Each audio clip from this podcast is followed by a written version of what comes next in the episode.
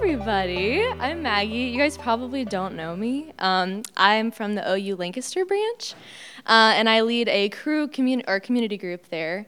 And this is my 180 story. So growing up, I kind of had the typical Christian upbringing. I grew up in a Christian household. We went to church every Sunday. I even went to a Christian school. So from the outside looking in, you're like, wow, that girl's a pretty good Christian. But I actually always assumed that I was saved because my parents were saved. I didn't know that you had to have a real relationship with God individually.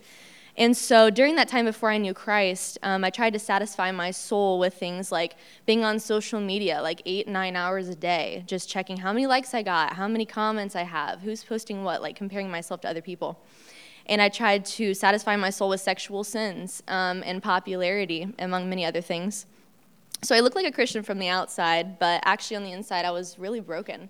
I was worshiping idols, I was living for myself, I was rebelling against God, and I was faking that relationship with him, which was not good. Being a Christian means being a Christ follower, and at that point I was not following Christ, I was actually ignoring him. I was also being a hypocrite. I would judge people who weren't Christians and point out their sins, even though I myself didn't even have a relationship with Christ.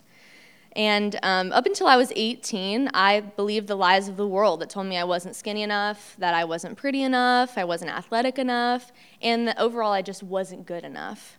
And when I was thinking about what to prepare for this speech, I was thinking about a passage that I had read recently in Matthew 23, verse 25, and it says, this is Jesus talking, "Woe to you, teachers of the law and Pharisees, you hypocrites! You clean the outside of the cup and dish, but inside you are full of greed and self-indulgence." The next verse says, "First clean the inside of the cup and dish, and then the outside will also be clean." So I thought that really summed up what my life was like and also what I needed to do. So finally I got to a point where I wanted to give all of my shame and my guilt and my mistakes and my sins over to Jesus, and I wanted to start my life over. So in May of 2019, I gave my life to God, and I received the Holy Spirit, and I got baptized. And going into my senior year, it was kind of crazy because COVID happened. Anybody else? COVID happened during your senior year? Yeah, lots of fun, right? My prom was canceled. My senior trip to Hawaii was canceled. Graduation was canceled. So that was a big bummer. Definitely tested my faith. That was a really tough time. Also, during my senior year, I started having lots of anxiety attacks, which I actually still struggle with today. My first year of college was all online. And I can honestly say that was the loneliest time of my entire life. I think I was depressed. I was having anxiety attacks. I had no friends. All my friends were going to college elsewhere, and my boyfriend went to college far away.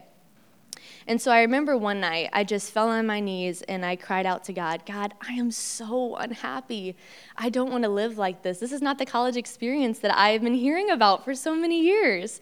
And I asked God, "God, will you please give me a Christian community because I need one so badly?" And 1 year later, after that, he answered my prayer, and I joined Cru. So going in to college as a sophomore, I joined Cru, and honestly, it changed my life. I've developed so many wonderful friendships, like Mad Dog, and I just love it so much. And also, since I got saved and I knew the Lord, God has given me a sensitive heart to the things that go against his word. And I began to be open about my faith at work, in the middle of class, and even in church. I would raise my hand during worship, and I wouldn't be ashamed or embarrassed who was around me. And the Holy Spirit even led me to delete all of my social media accounts. I never thought that I would do that. You know, those people that don't have any social media, they're off the grid. I never thought I would be like those people, but I am, and it's so freeing because it was so toxic in my life. After I gave my life to Christ, my life didn't immediately get perfect, though. You notice how I went through trials, COVID happened, my first year of college wasn't ideal. But here's the thing, Jesus never promises that the Christian life is going to be easy. In fact, he tells his disciples in John 16:33, he says, "I have told you these things so that in me you may have peace. In this world you will have trouble, but take heart. I have overcome the world." I still to this day struggle with staying pure for marriage. I struggle with having anxiety and getting into a daily habit or a routine of reading the Bible and talking to the Lord. But the good news is that I know that Jesus is with me through all of it and that I'm not alone, right? That's the difference of having Christ. And in Joshua 1:9, he says, "Have I not commanded you? Be strong and courageous. Do not be afraid, for I will be with you wherever you go." And he gave me the Holy Spirit to help me and guide me and to give me peace. So I am so glad that I have been set free from the bondage of sin and that Jesus died for my past, my present, and my future mistakes. So now that I mess up, I don't have to be I don't have to feel that shame anymore because he's already taken it all on the cross. I can now live with purpose in freedom. Now I'm a crew leader at OUL, and I can tell people about how Jesus can change their lives too. The Christian life is not easy, but it's really worth it. My name is Maggie, and this is my 180 story. Thanks to our listeners for tuning into this episode of the 180 Podcast, a production of Cru in Southeast Ohio.